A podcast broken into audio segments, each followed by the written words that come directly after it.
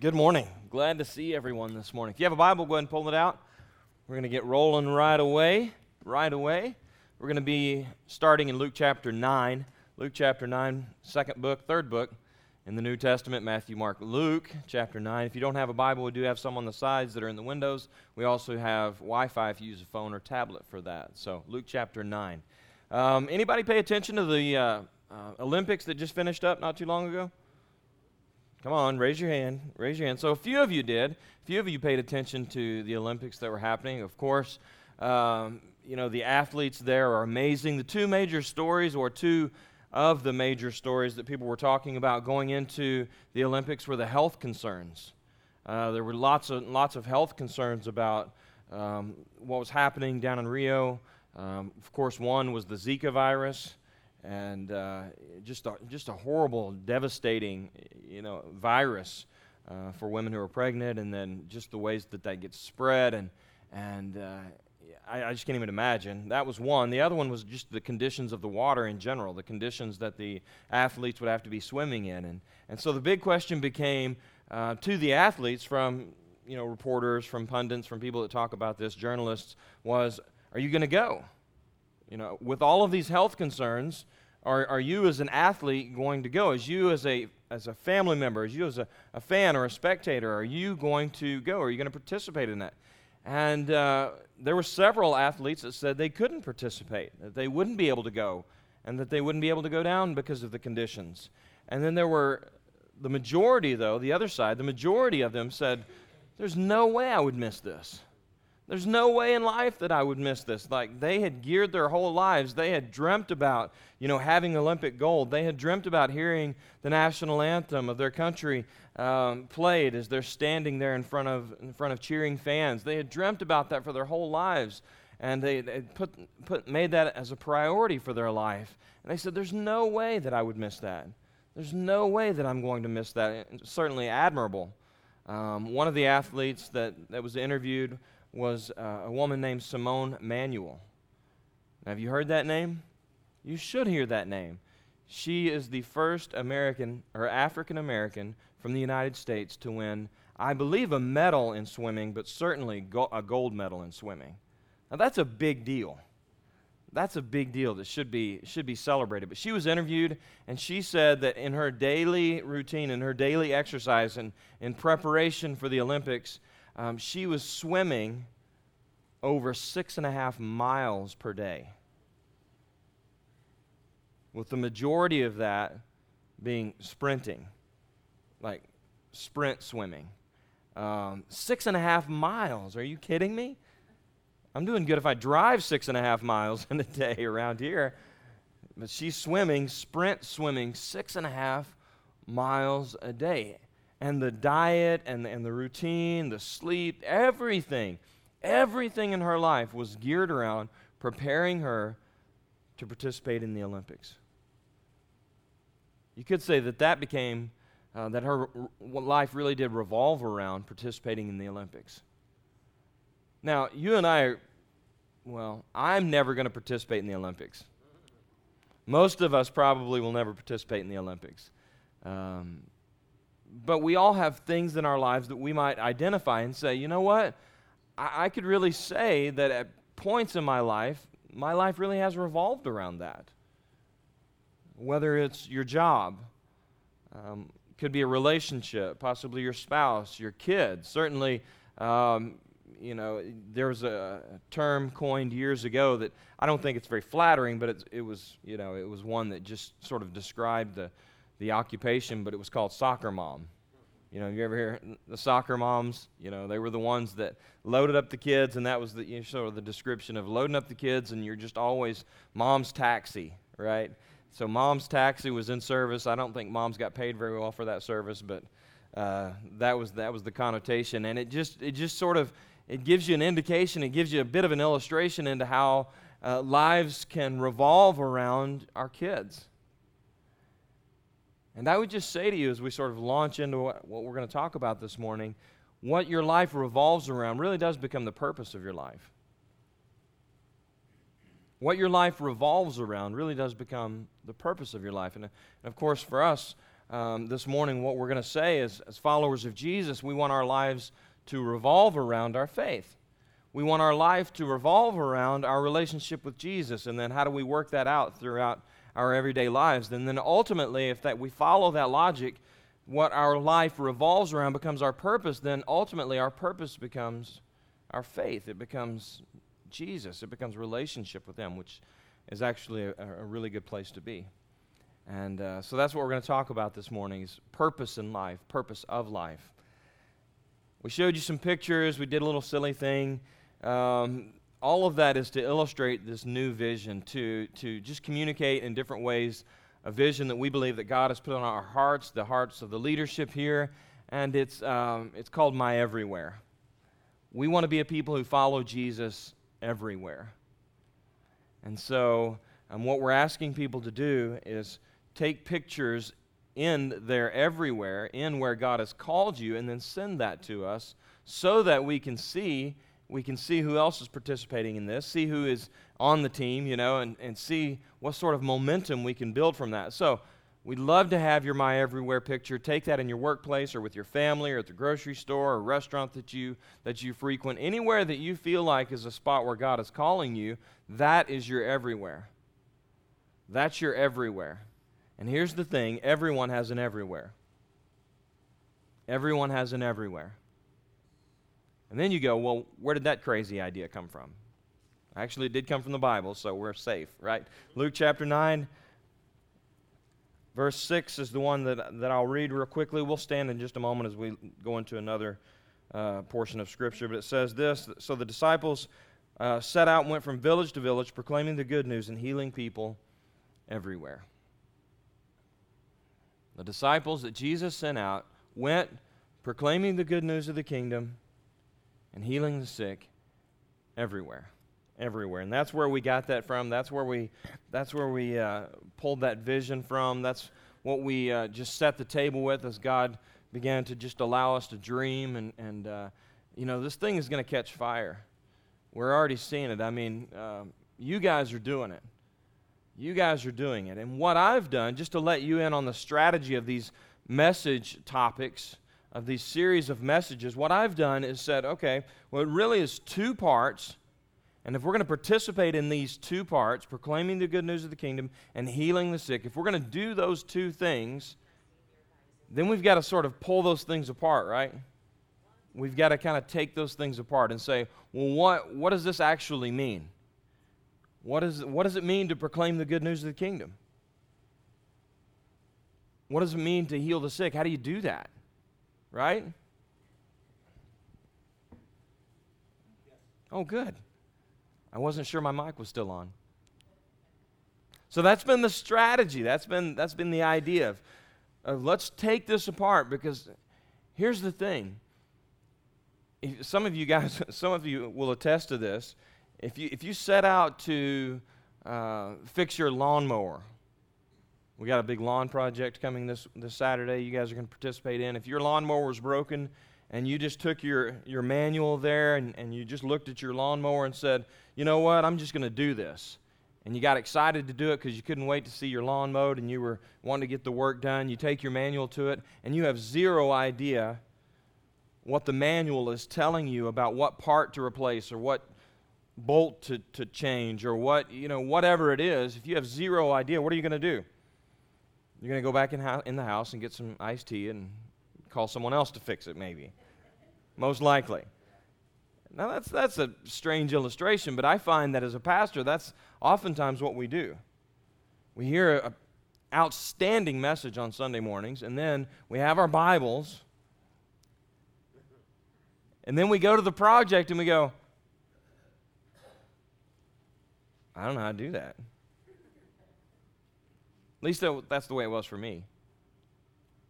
I don't, I'm not sure quite how to do that. So the whole strategy, strategy has been, the big secret has been, let's take apart those two ideas. Let's take apart those two assignments. Let's take apart those two commands and say, what are we proclaiming? What's the good news that we're proclaiming?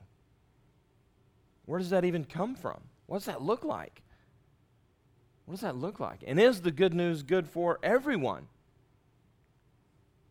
See, that's a That's a really that's a hindrance to the gospel when the good news is only good news for affluent people. That's a real hindrance, right? If the good news isn't good news for everyone, then it probably isn't good news. So that's the idea. So we break it down, proclaiming the good news, the good news of the kingdom of God, the good news of the kingdom of God, and we put them in three different headings. Three different headings. Last week I talked about hope. Last week I talked about hope. This week I'll talk about purpose. Next week I'll talk about life. But as you're going into your everywhere, following off last week's message, we want to be a people of hope. You're, what the good news is that there is hope, and everyone needs hope. That's the good news. Everyone needs hope, and there is hope found in Jesus Christ. This week we'll talk about purpose. Like what, what is it, what's the purpose of life and what's the purpose that can be found in the kingdom? So I ask you to turn to Luke. I'm going to ask you to go a little bit further, Second Corinthians chapter 5. I am like giddy with excitement because this is my favorite verse chapter in the whole Bible. This is my life verse. This is it. If you, if you, have, fa- if you have a favorite scripture, this is mine. This is mine. 2 Corinthians chapter 5. Let's stand together. We'll begin in verse 14. 2 Corinthians chapter 5 verse 14 says this, "For Christ's love compels us, because we're convinced that one died for all and therefore all died. And he died for all that those who live should no longer live for themselves, but for, for him who died for them and was raised again." So from now on, we regard no one from a worldly point of view, though we once regarded Christ in this way. We do so no longer. Therefore, if anyone is in Christ, the new creation has come.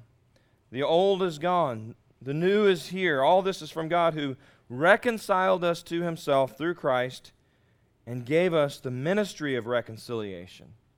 The ministry of reconciliation.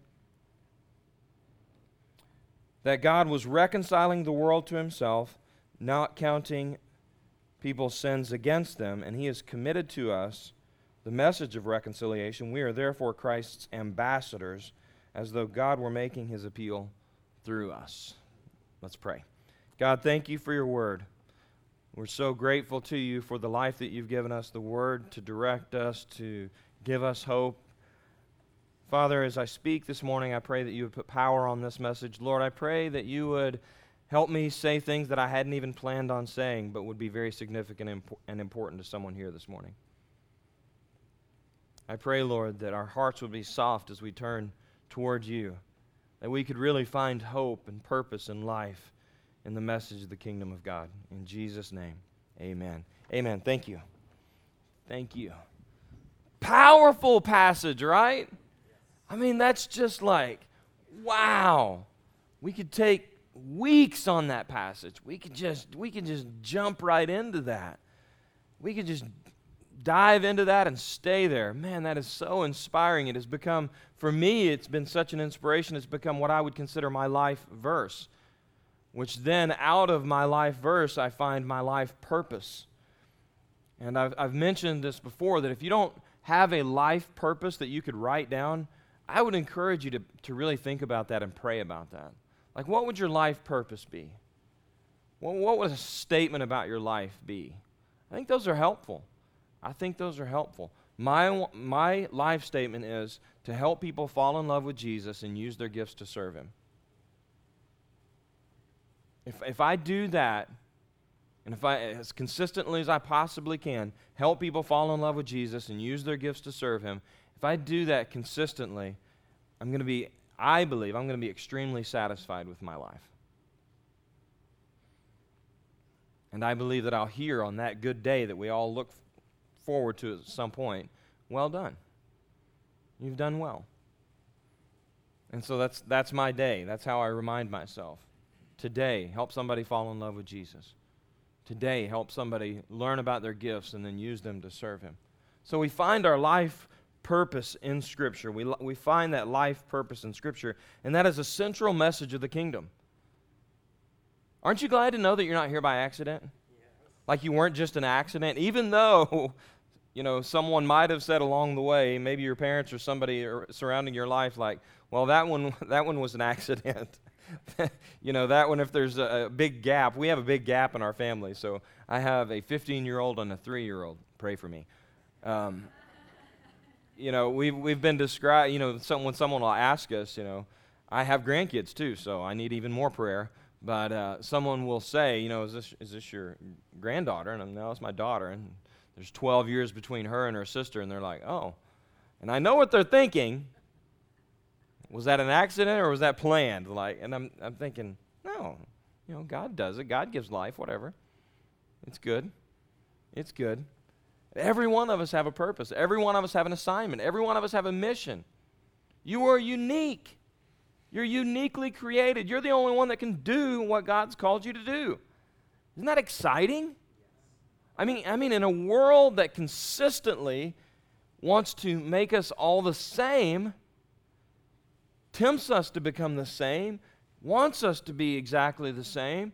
You know, don't stand out. You know, I think that's part of the great, I'm going to use this word, but I don't necessarily mean the force of it. I think that's part of the great force of the, of, of the rebellion of young people. It's like, no, I want to be my own person. I want to be my own person. Well, you are your own person, and God's given you a specific design, He's given you a specific purpose, and He's given you a specific message to then deliver. And so, looking from this and drawing inspiration, Christ's love compels us. Guys, it all starts and ends there, right? If I have some other motivation for the mission in my life or the purpose in my life, then I know that I'm ultimately going to find myself in a place that's going to be uh, difficult, lifeless, dead end. But Christ's love compels me. That's what drives me. That's what drives me. He's what drives me every single day. And it says this Christ died for all, so that in him everyone has died, so that those who live should no longer live for themselves, but for him who died for them and was raised again. The first blank on your sermon outline is this Believers no longer live for themselves. So, when we begin to think about life purpose, when we begin to talk about life purpose, that's where we start. We begin with Christ's love, but we then shift into an understanding that if I'm a follower of Jesus, I don't live for myself anymore. I don't live for myself any longer. And I think, here's what I think I think that's where many, many, many, millions, in fact, people get stuck. I think that's where we get stuck. I think that's where we get discouraged. I think that's where we give up. Here's what I mean by that that is such a hard message to hear. That is such a hard message to hear because everything in your life leading up to the point you give your life to Jesus has been training you to live for yourself. Everything. It's been praised. It's been uh, lauded, it's been awarded. How well you live for yourself, how well you take care of yourself. That's, that's it, right? I mean, we're, we're going somewhere. We're growing up in our parents' home, but the, ultimately the aim is that we what? We fly. You got to go. Some parents are like, that day can't come soon enough. You got to fly, you got to go. So we're training, we're teaching our kids how to fly, how to take care of themselves, how to live life for themselves. And that's what culture is teaching. And so all of a sudden, you have some moment, you have some experience, you have some you have some revelation if you will, if you want to go that deep, to where you believe not just in this abstract concept of God, which almost everyone would say, Yeah, I believe there's a God somewhere. I believe in some sort of God. You, you shift from that into understanding that there, there's a God, a very, He is very specific. He is the creator, that He created you, that He loves you, and He sent Jesus to die for you. And then everything just sort of changes. And then you learn that, wait a minute, everything that I've been taught in regards to life, especially from culture, that has taught me that I'm the most important person in my life is now, that now has to change. That now has to shift. So I'm no longer living my life as a follower of Jesus. You no longer live your life for yourself, but you live it for Christ who died for you and now lives again. Am I the only one that thinks that's hard sometimes? Right? So it's this continuous, continuous, sometimes battle, but certainly struggle of reminding myself, oh no, wait a minute. And one of the ways, here's, here's one of the ways you can tell, because you guys are right there with me. I can see it in your eyes. You're right there with me. You're like, well, well, how do we figure this out? Here's how you can tell who benefits most from the decisions that you make. Who benefits most from the decisions that you make? If you're the beneficiary of every decision that you make, you're the most important person in your life. And if you're the most important person in your life, you are in trouble. Amen. It's the truth. I mean, you guys signed up for truth, right? right? Good. So, believers, once, once you become a follower of Jesus, you are then submitting your life to Christ. You don't live for yourself any longer. We live for Him. We live for Him. And it's actually, here's, here's the, if you're looking for good news in that, because at this point you're going, well, I'm not sure about that. Here's the good news it's actually really, really, really good for you. Because you don't know everything. And that's not to be offensive. I'm just saying, neither do I. You don't know everything. But when you submit to the one that does, now we're getting somewhere, right? Now we can actually now we can actually participate in a life bigger and beyond ourselves, which is actually so much better. So much more, so much better. Because the truth is, when you're the most important person in your life, it's miserable. It really is. Beyond the whatever it is that, that makes us feel good about things, beyond that, there's always a spot where you go, man, if this is it, if this is all that I'm living for, wow. And most people hit that around 40. So if you're under 40, you're getting there. You're getting a bonus, right? Revelation. So believers don't live for themselves, they live the life that God has given them. And what's the purpose of that life? What's the purpose of the life? Well, Paul spells it out for us in 2 Corinthians 5. Um, so it changes. Notice, notice in this passage how it changes. So you go from your understanding of life being, I'm not living for myself any longer, but I'm living for Christ. I'm living in the life that He's given me. And now, the, one of the implications, one of the huge implications of that is that it changes the way you see everything. And it changes the way you see everyone. You see, when you're the most important person in your life, you see other people as threats. This person has the potential to take away from me what's most important to me, which is my happiness, which is my security, which is my whatever it is.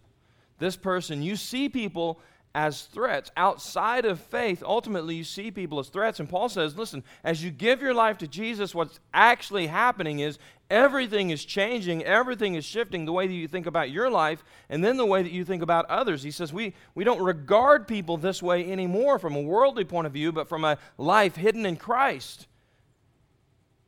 And so you shift from seeing people as threats or maybe even opportunities, depending on how we've learned to use other people in our lives, we shift from threats or opportunities into beloved, into brother, sister, into um, a, a, a person with value and worth and dignity because Christ gives that to us. Right? I mean, that's, that's the goal here. That's what's happening.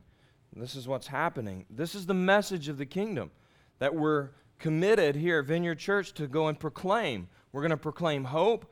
We're going to proclaim purpose. Every single person has a purpose.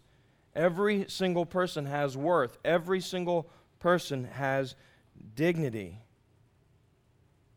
Now, if anyone is in Christ, he's a new creation. The old is gone, the new is here. All this is from God who reconciled us to himself, gave us, here's, here's where your purpose is going to shift, gave us then the ministry of reconciliation. So that the word ministry doesn't throw you off and you shut your Bible in disgust because you're not a minister. The word minister, the Greek word for that actually just means serve. It just actually means servant. You, you are a, a servant of reconciliation. That like that's your goal, that's your purpose is to participate in the reconciliation that God initiated through Christ to me. And then we give it out. Second blank there on your outline.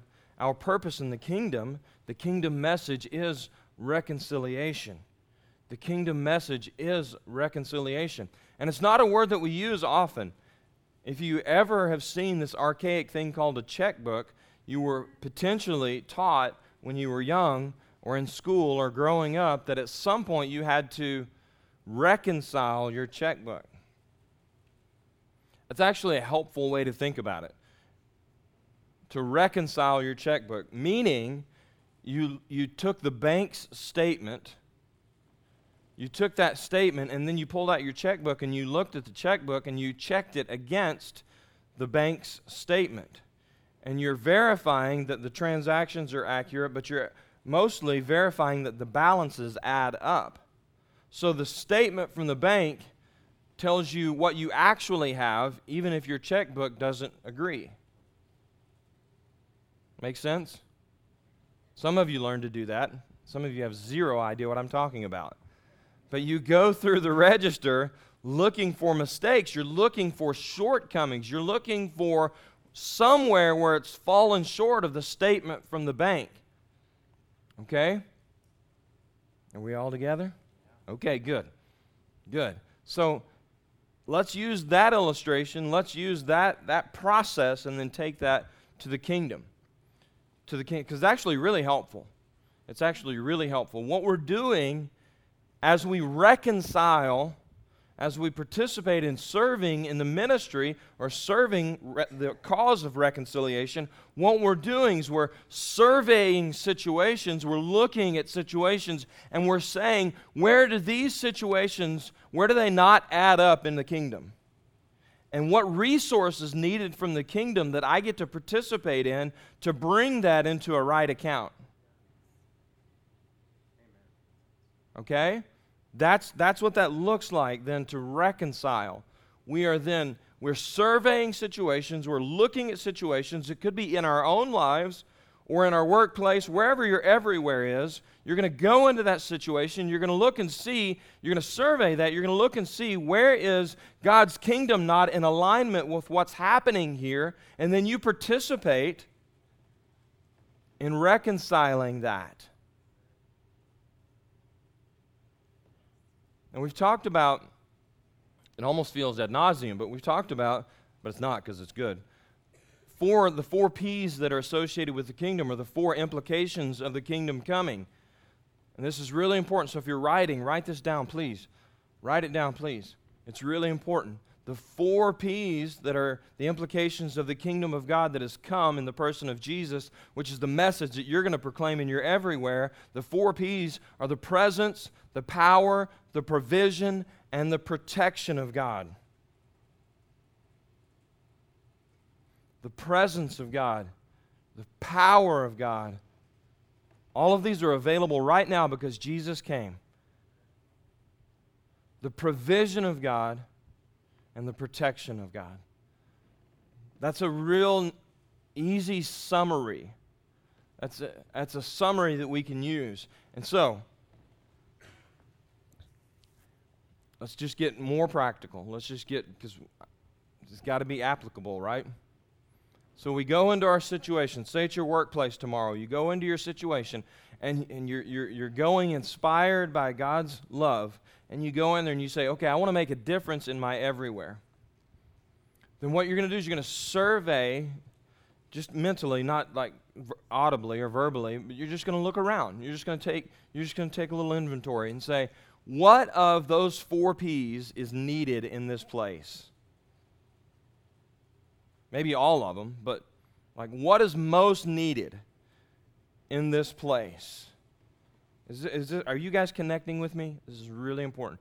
What of those four P's? Presence, power, provision, protection. You can do this at home too. If, if, if you would say, which we should, home is our everywhere, our everywhere is home. Um, what, what's lacking here? So um, you're looking at it, it just seems as though there's a hopelessness in the workplace. There's just, it's just really, even though there are some sparks here and there, it just, just really doesn't seem like there's much happening. It just doesn't seem like there's much motivation. It doesn't seem like the conversations that are happening around the water cooler are, are meaningful at all. And you say, well, the way that I might reconcile this is I need to participate with God in bringing more of His presence into this place.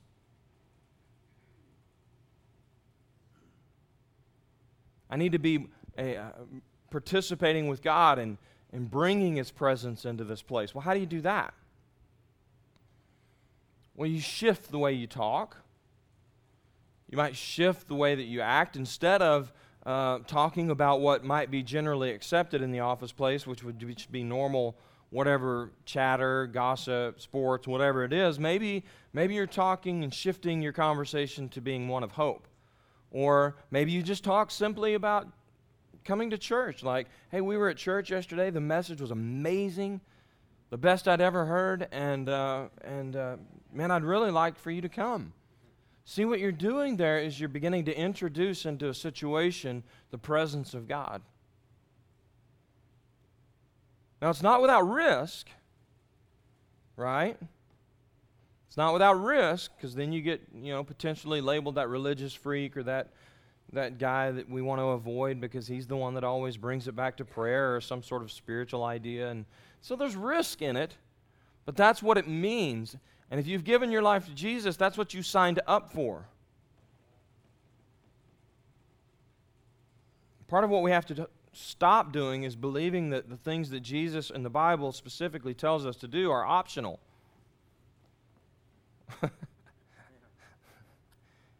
yeah, I'm not going to really do that today. I'll probably do this, but I'm not so keen about that one. The whole love your neighbor garbage. Not working for me today, Jesus. So we just treat the Bible, we treat faith oftentimes as though it's optional. It's not. It's really not. So you give, you've been given, if you're a follower of Jesus, you, don't longer, you no longer live for yourself, but you live for Him who died for you so that you could live again.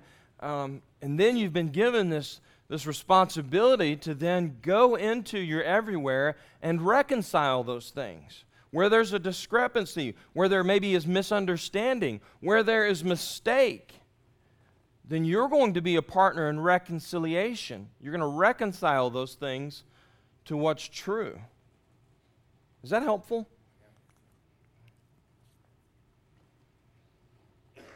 And then, just to finish, we finish with hope.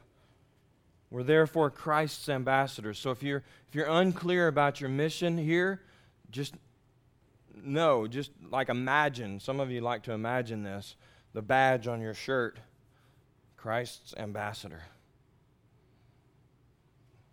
Christ's ambassador. Pretty heavy, right? We're therefore Christ's ambassadors, as though God were making his appeal through us. Wow. Wow. Wow. Man, that's heavy. As though God were making his appeal through us, we implore you on Christ's behalf be reconciled to God. God made him who had no sin to be sin for us, so that in him we might become the righteousness of God. I want to back up really quickly to verse 19. I got a little distracted there, but uh, by the wowness. But verse 19, verse 19 says that God was reconciling the world to Himself, not counting people's sins against them. Man, is there a message that people need to hear that varies very much from that? Final blank there on your outline God does not hold our sin against us. Man, if that's not good news, see, that, that, that runs the spectrum. That, that goes from black or white, rich or poor, educated to less educated, Um, it just runs the whole gamut. That God does not count your sins against you, He doesn't count my sins against me. God's not waiting with a divine hammer that when, as soon as I, you know, give in just a little bit to His commands, that He smashes me. Man, that is so good. That's one of the truths that you might need to reconcile in your everywhere. That's one of the truths that you might need to use in your everywhere because it's a common misconception that people have that they're not good enough. That they're not good enough. That's one of the great lessons that culture teaches us also. Not only does it teach us that we all need to fit in, not, not only does it teach us that we're the most important person in our life, but it also, if you'll pay attention to advertising, teaches you that you're not good enough. That's actually the lure of advertising. If you buy the product, you'll be better. And I don't have time this morning to go through shame based advertising, shame based, you know, teaching. Um, gosh. There's just a very, very common misconception. Because here's the thing no one is more aware of your mistakes than you are. There isn't a person in your life, I don't care what they say, there isn't a person in your life that's more aware of your mistakes than you are.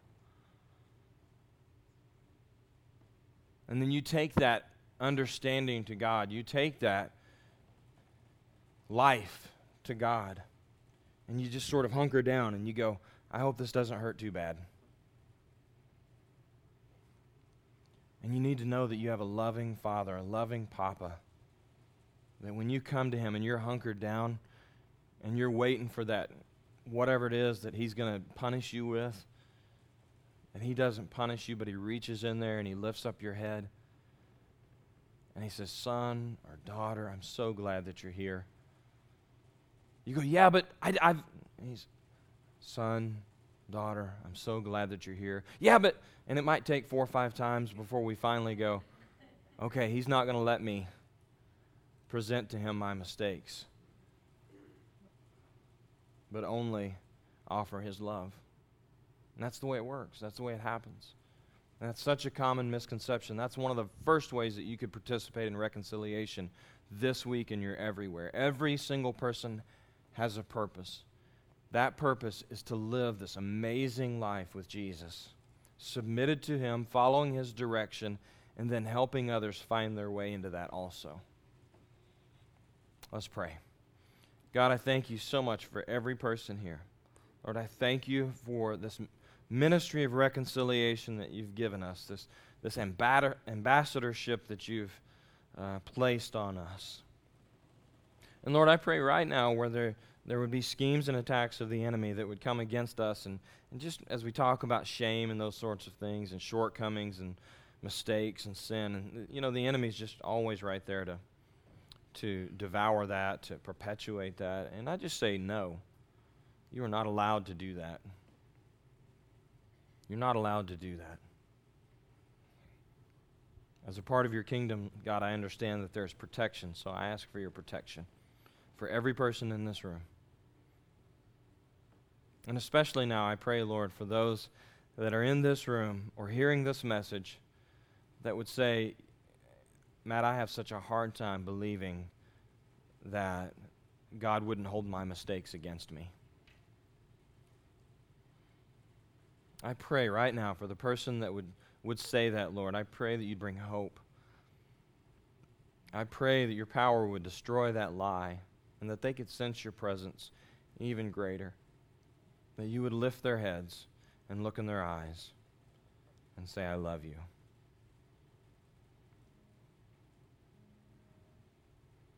I pray these things in Jesus' name. Amen. Amen. Let's stand.